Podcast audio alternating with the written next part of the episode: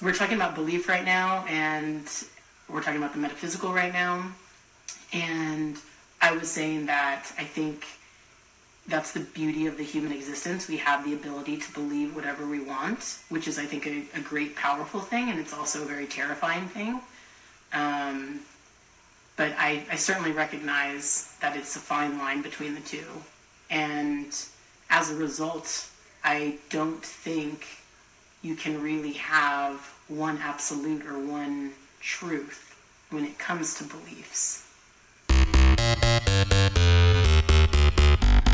Space Court, Space Court. Full Moon.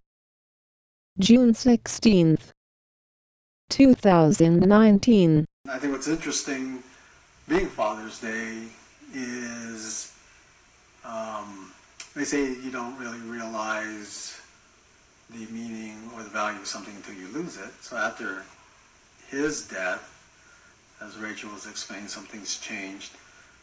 There are a lot of uh, maybe negative narratives that I ran through my mind, and I didn't want to have that anymore. And about him.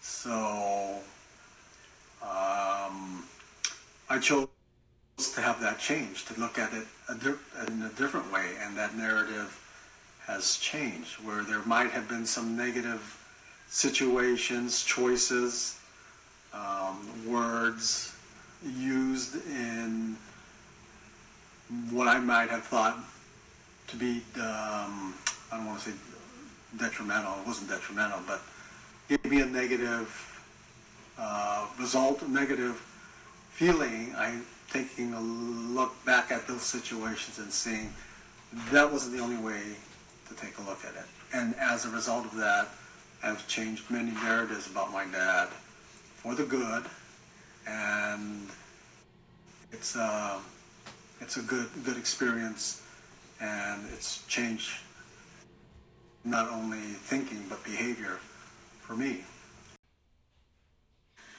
Well, I'm going to take that opportunity Yes.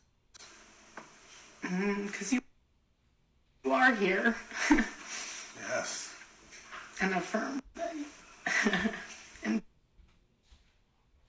validate that you have been a very loving and supportive father.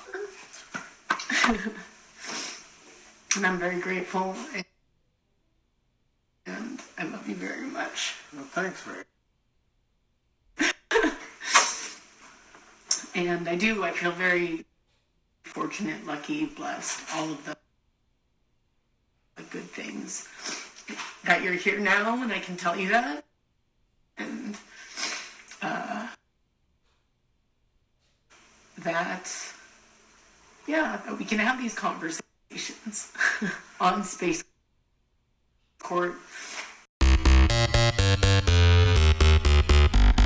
Space Court, Space Court.